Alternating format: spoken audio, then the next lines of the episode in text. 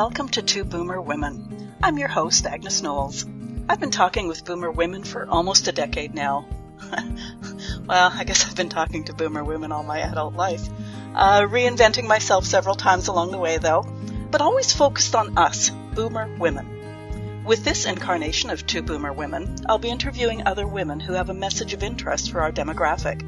If you want to hear about or learn about something specific, let me know and I'll find someone who understands us to talk about it. There's a contact page at twoboomerwomen.com. If you want to be a guest on Two Boomer Women, bring it on. There's an application form at the website too. Finally, this show is all about conversation. We women know its value. We know how to do it, and we must perpetuate the art form. So let's get started with today's show.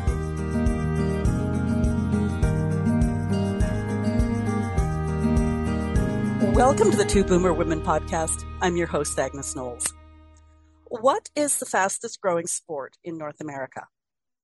What became the sport of choice for many people over 50 and then became a popular sport amongst all generations? My guest today can probably answer those questions without having to think it over. Lynn Cherry, your answer, please.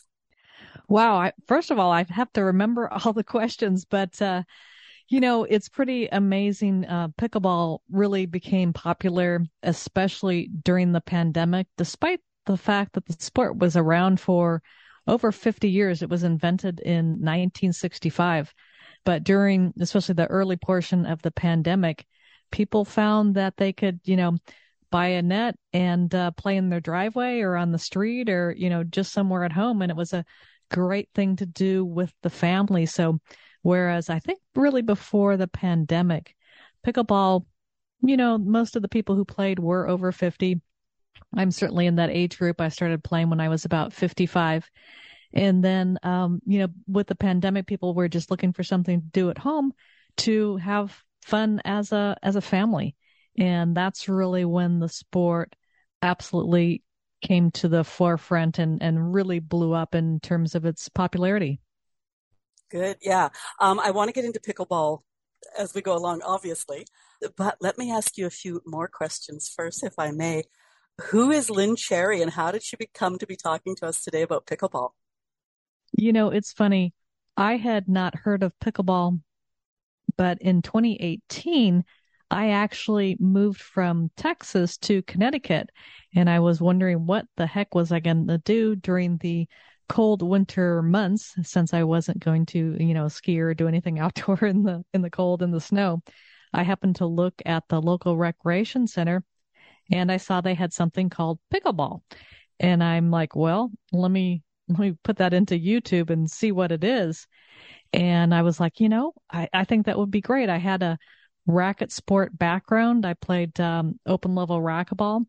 And I thought, you know, it looks like a lot of fun. And uh, I had also previously um, torn one of my knee ligaments and I did not have it surgically repaired. So I, I had not been doing any court sports for probably about five, six, seven years. And I looked at pickleball as a game and I'm like, you know, the court's pretty small and a lot of it is played up near well, the kitchen line, which I'm sure we'll talk about later and I'm like, you know, I, I think I can do it. So that's actually how I got introduced to the to the game, and uh, you know, really have just become a fanatic about it, having uh, started a podcast and a magazine on the on the sport. Holy crow! Okay, well, I, I opened this by asking you, you know, what became the sport of choice? Uh, it's popular amongst all generations. Now I'm going to ask you why. Why has pickleball grown so fast and so furiously of late? There's a number of different reasons for that. And I think one of them is it's very, very easy to learn. Pickleball is something that, you know, if you have ever played tennis, it's hard to hit the ball over the net and into the court. Whereas with pickleball, it's played with a paddle and a wiffle ball. So pretty much anybody of any age can hit the ball over the net and enjoy themselves the first time out, even if they have absolutely no background in sports. So that's definitely a key reason. I think another key reason is that the game is very social. And you'll you'll hear that and see that anytime you go to a pickleball court. There's a lot of laughter and, you know, fun. And we all tap paddles at the end of each game. And the other thing I think that lends itself to pickleball being very social is that it's played on a, a small court. So it's played on a court about 20 feet by 40 feet and actually 44 feet, but, um, you know, much smaller than a tennis court. And so it kind of provides a lot of intimacy more so than a tennis court w- would, where you're standing really quite far from each other. So I, I think those are two reasons. And probably the third I would throw in there is that you can actually get a very good workout playing the sport and people who who do it they don't typically just play once a week. They play you know five or six times a week assuming that they have that amount of time that they can devote. And so again it, it really does give you a great workout. And and so it really ticks all the boxes in terms of being social physical and uh, easy to learn hmm, okay as you keep on talking, my curiosity gets more and more piqued. Maybe I might have to try this. Now, it, it does resemble tennis. I mean, I've seen people playing pickleball. You said it's a smaller court, but do you still play either singles or doubles and that sort of thing? I would say most people who play pickleball actually do play doubles, um, probably upwards of 90%. And I think historically that had really happened because, you know, a lot of people who are playing are, you know, over 50, 55. You know, I, I play with people who are 75 and 80 years old. So you just really do not have as much ability to cover the court. But then again, it also, I think having the four people on the court makes it a much more social experience than just having two people on the court. So people definitely do play singles. And I would say I would equate pickleball singles is much more similar to tennis than pickleball doubles, interestingly enough. I, a lot of people do say if they play singles and pickleball, it, it's kind of like playing mini tennis. But once you get, get to doubles, there's a lot more strategy involved because you have more people on the court and it's a small court. So there's a lot of thinking and kind of chess moves going on in a doubles game for pickleball. Hmm, okay. I don't want to get ahead of us, so let's start at the beginning. How did the game get its name? You know, there's a couple different stories in terms of how the game got its name, and I know it is kind of unusual, but uh, I, I think really kind of the the folklore story is that the families that invented the game, they actually had a dog who, when they were playing, would go ahead and, you know, grab the ball, steal it, and run away. And the dog's name was actually Pickles. So that's really how the sport got its funny name. And, you know, in terms of the name, I've had people like on um my my podcast, the Pickleball Fire podcast, say, yeah, you know, I didn't even want to try the the sport because it had such a funny name. And I think there was a real stigma to it. I think that's definitely lessening. And now most people who play or even hear about it don't really, you know, they're willing to play the game despite its funny name. Well, I guess when you think of a lot of sports out there, they've got some funny names. so now you had mentioned that it's been around for 40 years, 50 years. I think it was, was it back in the 60s that it was invented? It was. It was actually invented in 1965 on Bainbridge Island in Washington. So it has been around a very, very long time. So what triggered its sudden popularity in the 2000s? Because I know it was starting to gain before before COVID came along. It did, and I I think what happened is that there's really some, especially even four years ago, there was some hotbeds of activity in terms of the amount of pickleball being played.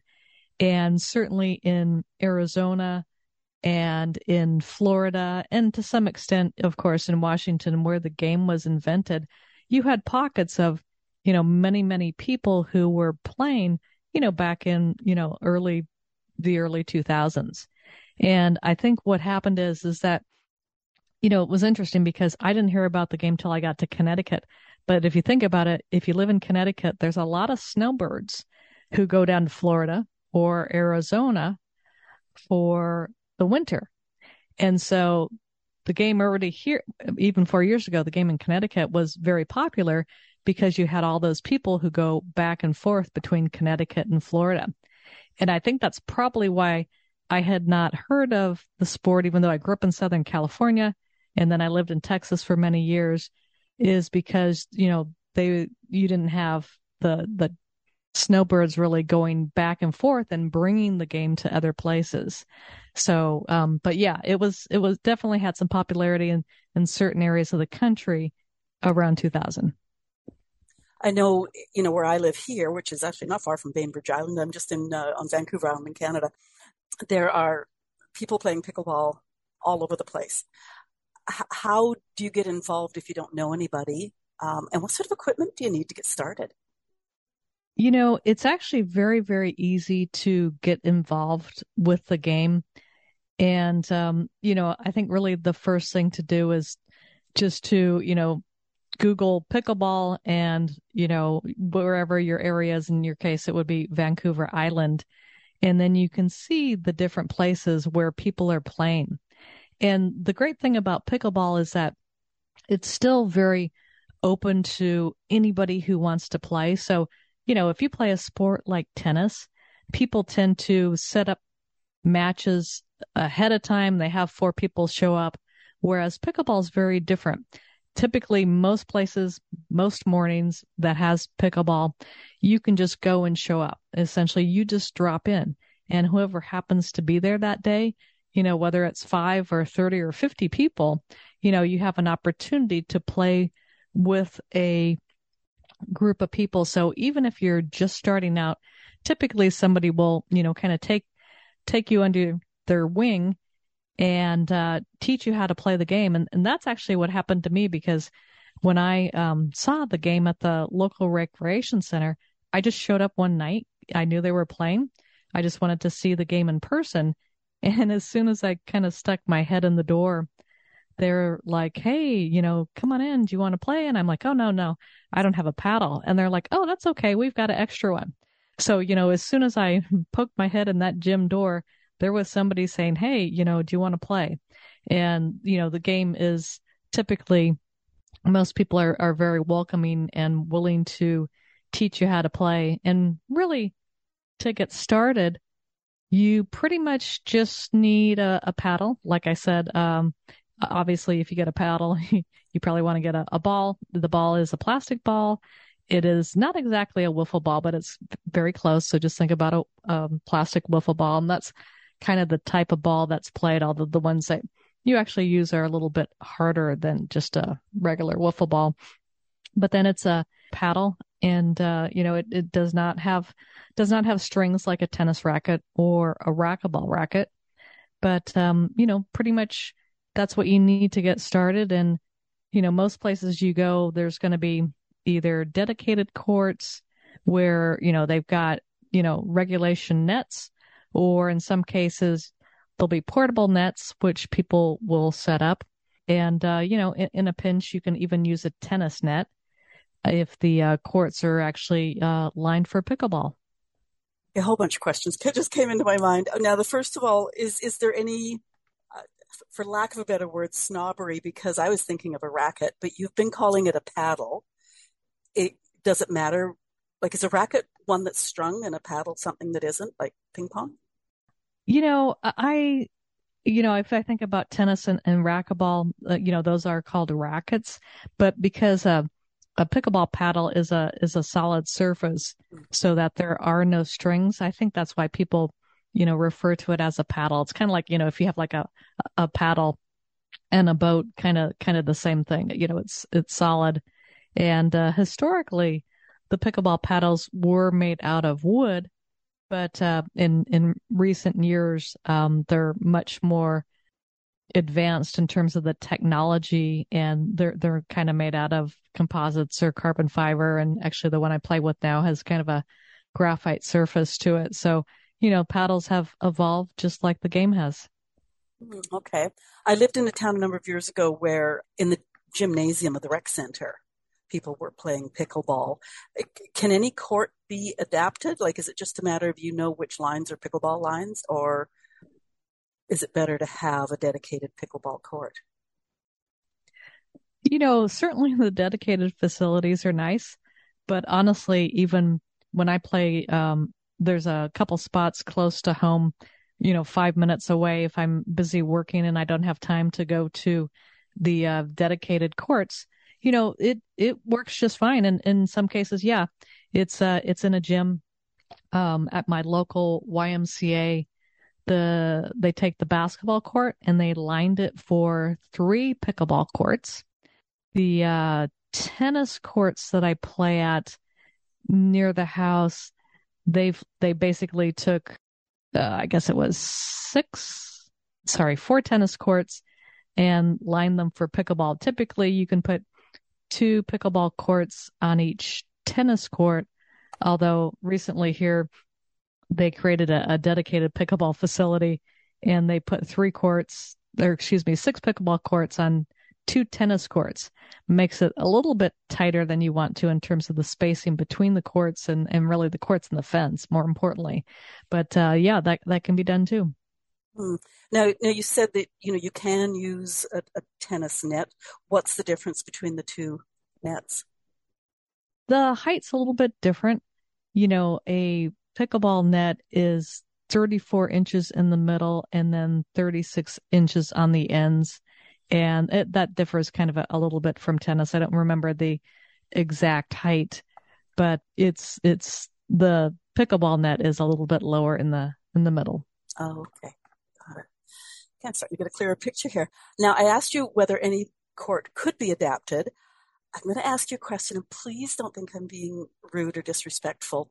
Should any court be adapted? And the reason I ask that, I got to jump in here really fast, is I'm the early morning walker who messaged my daughter about a year ago to take a promising house off her viewing list because it backed onto a pickleball court and people were on the court at 6 a.m. So is it better to have like a, a dedicated park area than just the Sorry. Please don't think I'm being rude.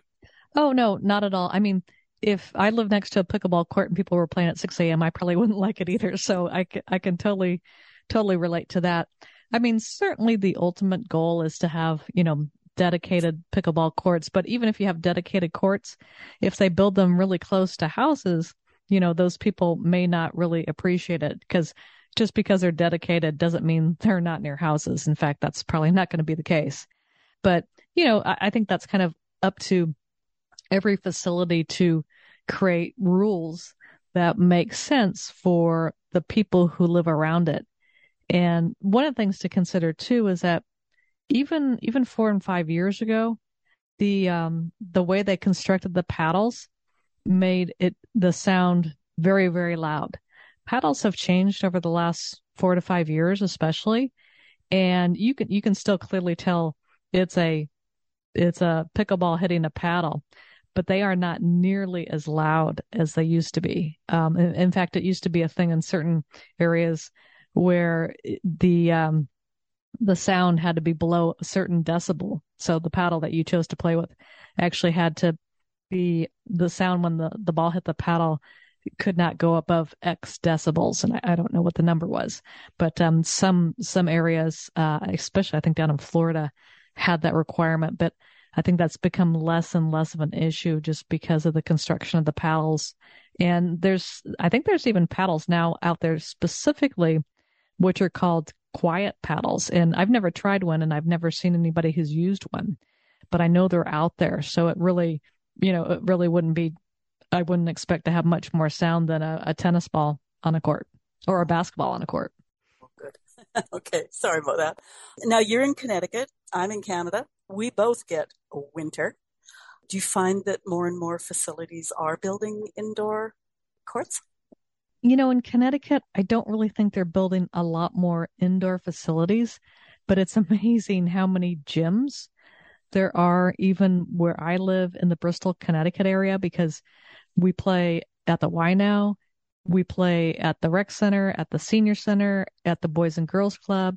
And that's kind of always a, a, good trade off as typically Boys and Girls Clubs are utilized after school.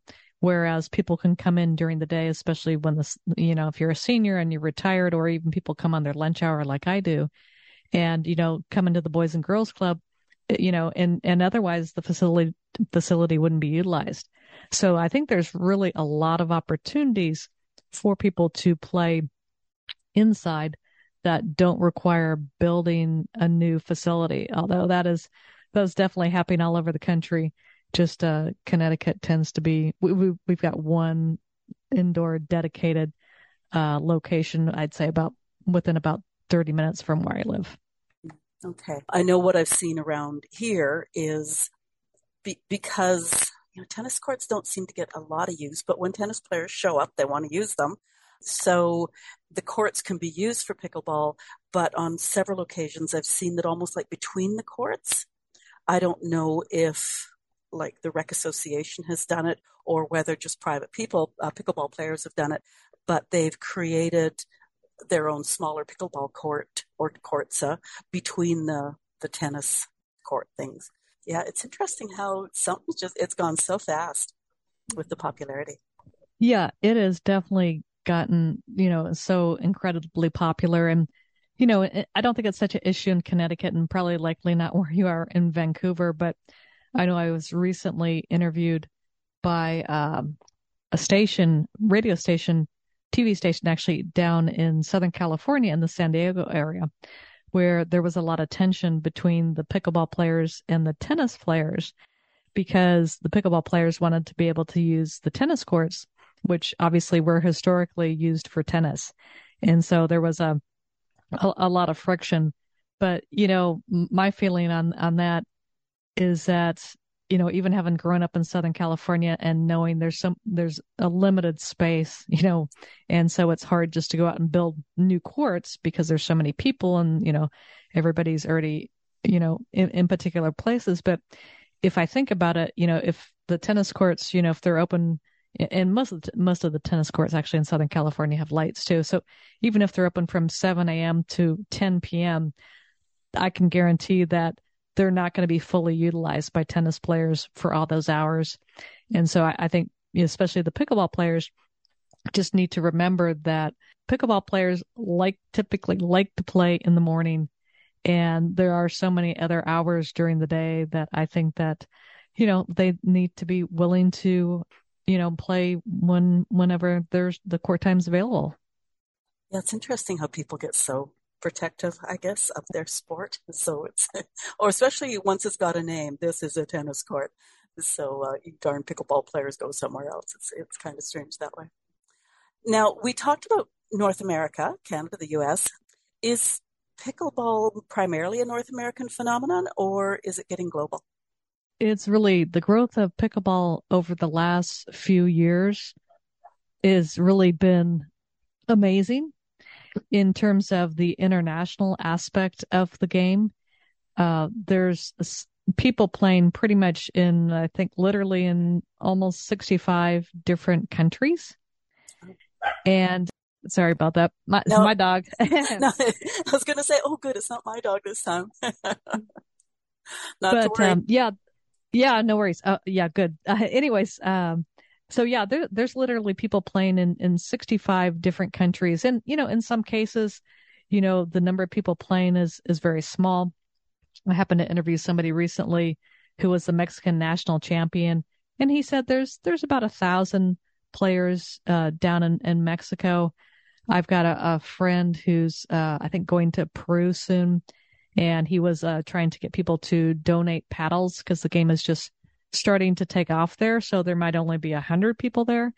But in places like, um, India, England, um, you know, there's uh, significantly more players in, in those countries, certainly than maybe a Peru or a Mexico. You just reminded me of something there where you said that, like, not a lot of people playing. I know when my son was a teenager, he was a pretty good soccer player, but he decided that there was a lot of good soccer players out there. And, you know, he'd obviously never go anywhere just because the competition, there was just so many people.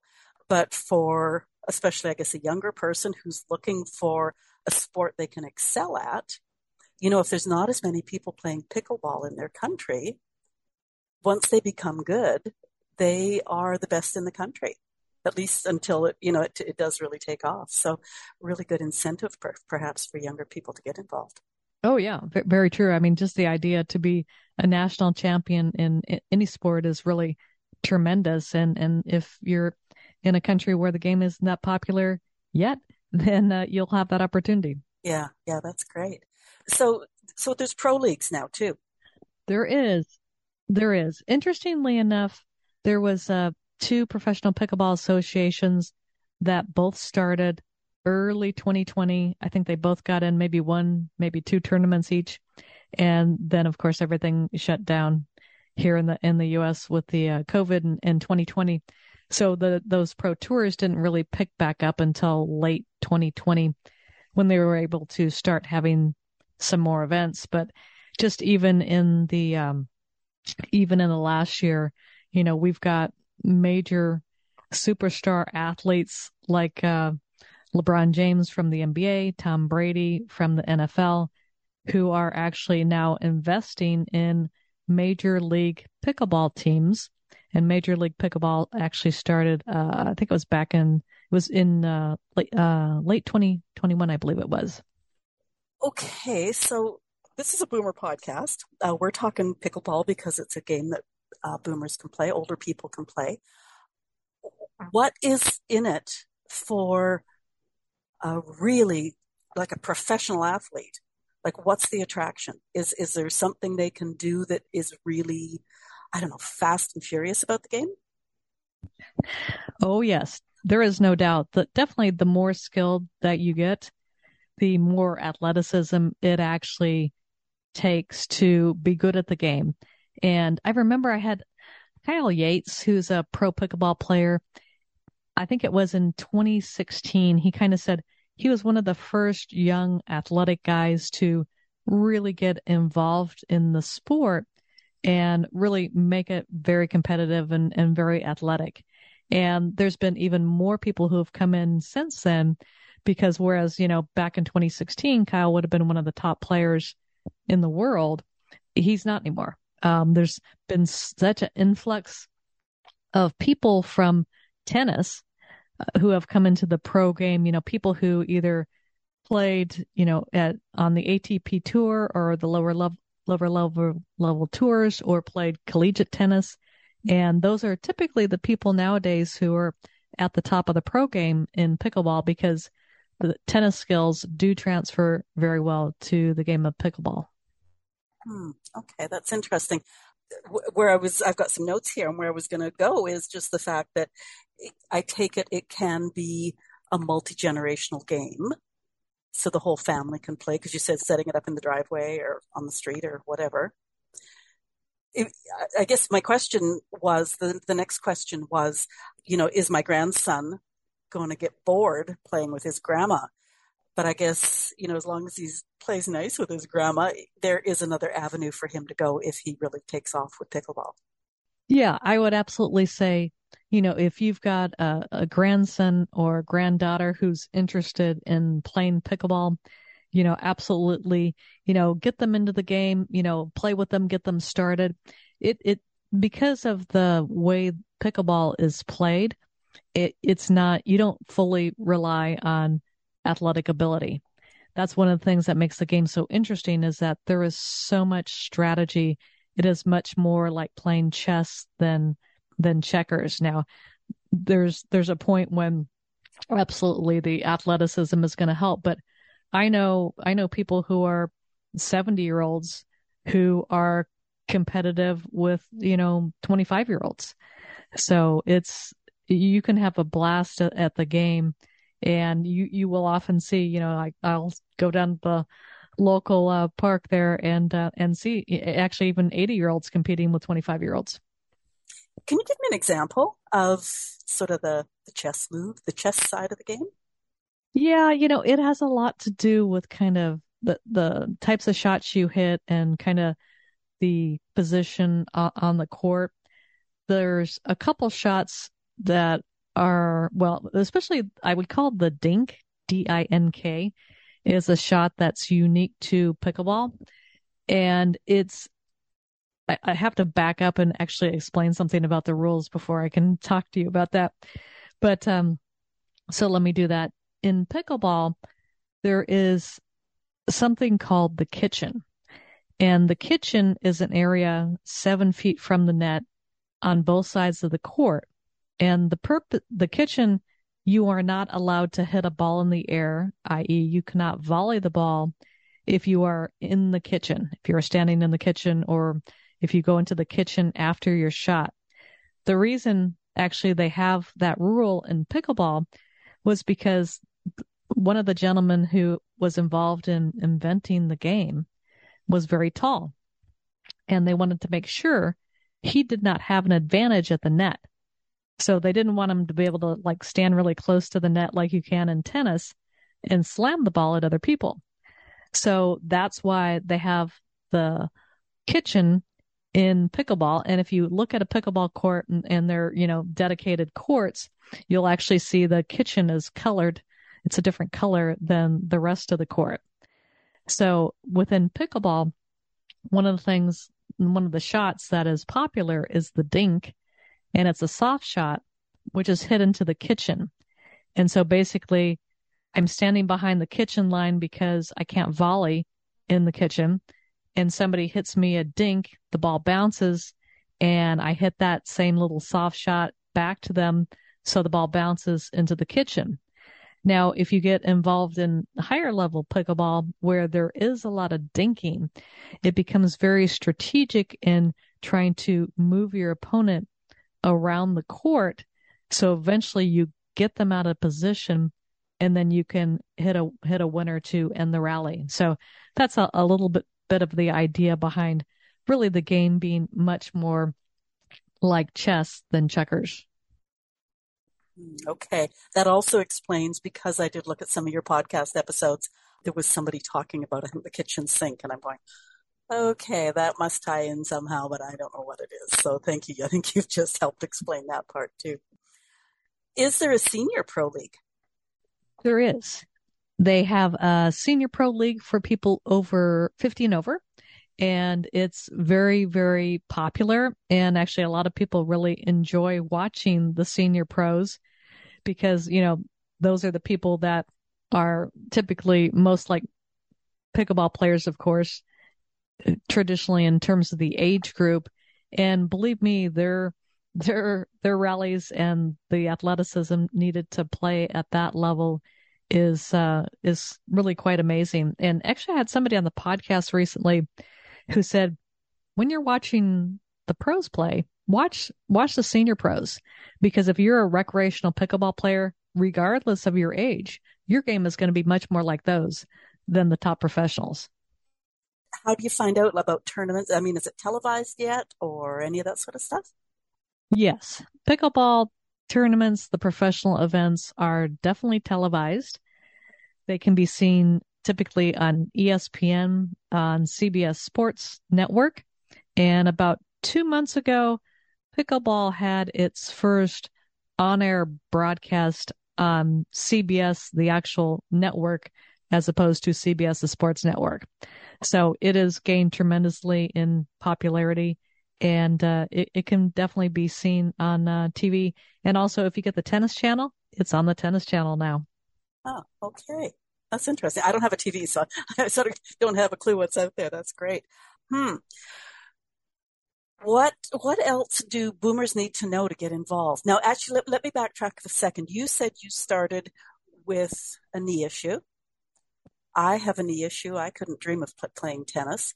Talk to me about that, like with some of the minor aches and pains that we get as we get older, or knee injuries, that sort of thing. Is it just because pickleball can be a fairly gentle, strategic game as opposed to slam out pro pickleball? Yeah, you know, I think there's a couple of reasons. You know, in terms of the equipment, you've got a, a, a wiffle ball essentially that you're hitting. It's it's light the paddles light, most paddles weigh about eight ounces. And so that also helps you you know, a lot of people will come from tennis and they'll be like, "Oh yeah, I had tennis elbow." So I started playing pickleball because it's you you can still get tennis elbow, but generally most people do not if if somebody gets tennis elbow it's actually a lot of times it's just because they happen to play play so much because it does tend to be addictive i think in a positive way not necessarily in a in a negative way but um you you know people will get some can get some aches and pains and i think a lot of that is actually because they like the game so much they play so much and they get sore because they play so much um so it's it's kind of unusual most activities that are fitness related, most people don't have that problem. But because pickleball is uh, so really so so fun, people you know play it and play it and play it. Well, and I think any any overuse stories or you know you're starting something new, then yeah, I certainly understand you're going to have a few aches and pains, quite likely to begin, especially. But but how about you with your knee injury? Me with my knee injury having never played pickleball, you can go in there and play to to the ability based on your injury. Um, and then, you know, maybe as you got stronger and better, more strategic, it becomes a much more exciting game. Is that, am I on the right track there? Yeah, absolutely. I had uh, somebody on the podcast. Her, her, name was Christy McDonald, and uh, she was somebody who had fallen off a, a ladder to, you know, from the second story a couple years ago. And she had two really bad knees and she had, had spent a long time in a wheelchair and she happened to find pickleball because she kind of, she kind of did the same thing that I did. She looked at it and she's like, you know, I, I think I can do that. And even now, you know, she's still somewhat limited in her mobility, probably certainly more than I am. And it, it's really interesting because so much of her game is really about anticipation and understanding, you know, where somebody's going to hit that shot. So she almost is in position before somebody hits the shot. So again, you know, you'll you'll see people on the court who it's amazing. It really doesn't look like they're moving much, and it could be because they've got some some injury, but it's because they've kind of learned how to play the game, be successful at it, even if they're mim- if, even if their movement is is limited. And I know that's true of myself because one of the things that I have difficulty doing is, you know, if somebody hits like a a ball that's high and it's going over my head. You know, with my knee, that's one place where I'm really careful if if I back up. But I've really learned how to anticipate that shot and start moving early. And you know, I'm moving a lot slower than I would have if I didn't have my knee issue but because I see it early, I'm able to cover that shot and, you know, still be competitive when I play. I, do a lot of work with frail elderly and dementia clients and things like that. And I'm just thinking, holy crow, like if, if you can play a super strategic game, you should almost get older people playing it even at a less athletic level.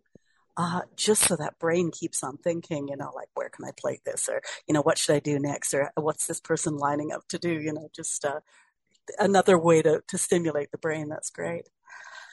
What haven't I asked you that you would say to a boomer, 55, 60, 65, to talk them into trying pickleball?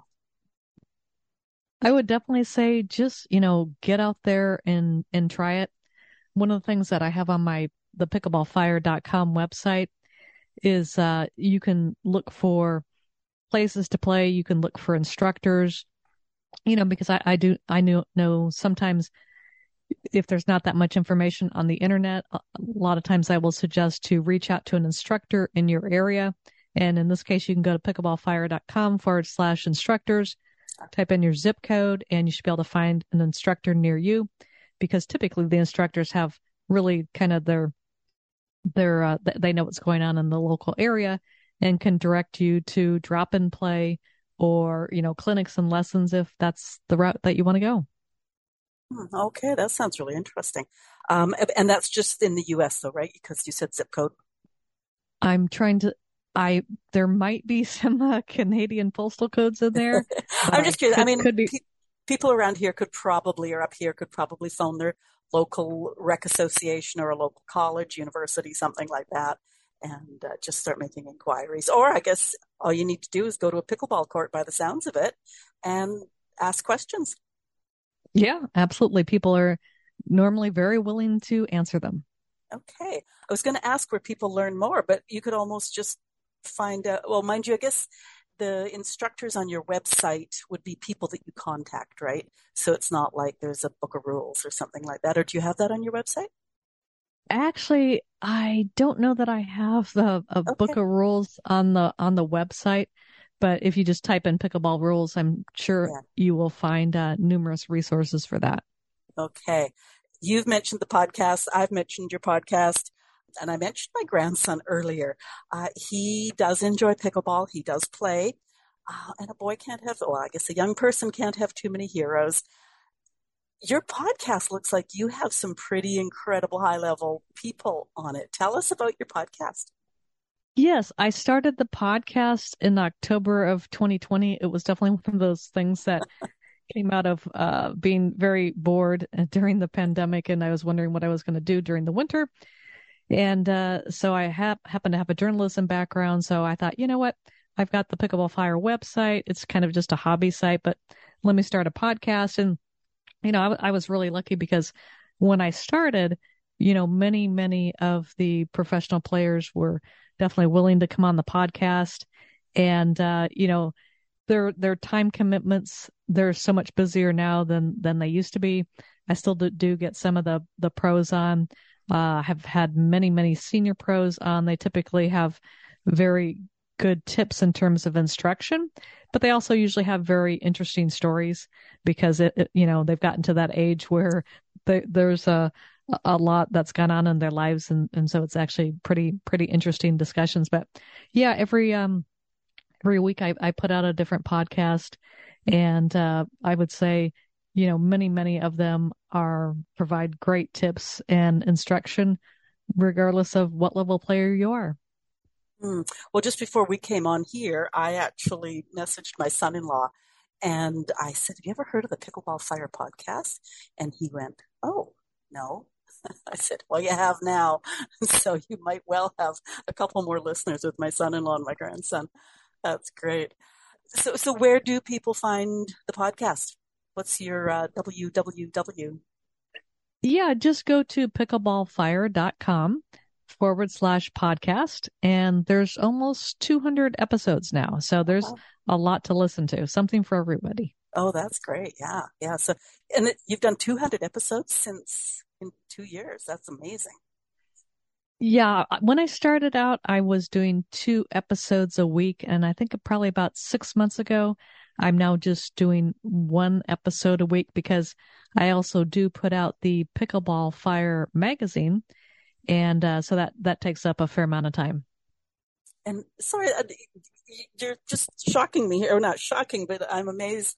When did you move to Connecticut? I moved to Connecticut in April of 2018 holy crikey. So you've really gotten serious about this whole pickleball thing in a very short amount of time. Yeah, you know, it definitely has been a, a whirlwind ever since I started playing the game and, and definitely since I started the podcast. Um, interestingly enough, I was even interviewed by um, CBS Saturday Morning, and actually the segment came out on um, last Sunday. Not sure when you're going to air this. Um, so yeah, there's uh, it's amazing. Pickleball, you see it nowadays everywhere in the media. Yeah, that's crazy and good for you. Wow, I'm really impressed. okay, so pickleballfire.com. That's right. Good. Uh, links are always in the show notes. Anything else for the boomer audience? Yeah, just just get out there and, and do it. I know you will not regret playing. I can't think of anybody that has ever tried the game and said, "Oh, I don't like it." Just about everybody who plays the game starts playing the game, you know, continues to do it and enjoy it. So just get on out there. That's really good to know because some of the things you were saying, like relating it to tennis and things like that, and I went, I remember playing tennis. I remember hating that part of tennis, you know, so, so maybe I will get out there and try pickleball myself. That's great. Well, good. You should, especially since you have family members playing. Yeah. Yeah. That's great. Thank you. Listeners, if you have comments on today's show, please talk to us. If you're listening at twoboomerwomen.com, scroll to the bottom of the page and leave comments there. We can be found Spotify, Stitcher, Apple, iHeart, most places a person would listen to podcasts. Leave, uh, feel free to leave comments there and please leave stars and reviews. They help us grow.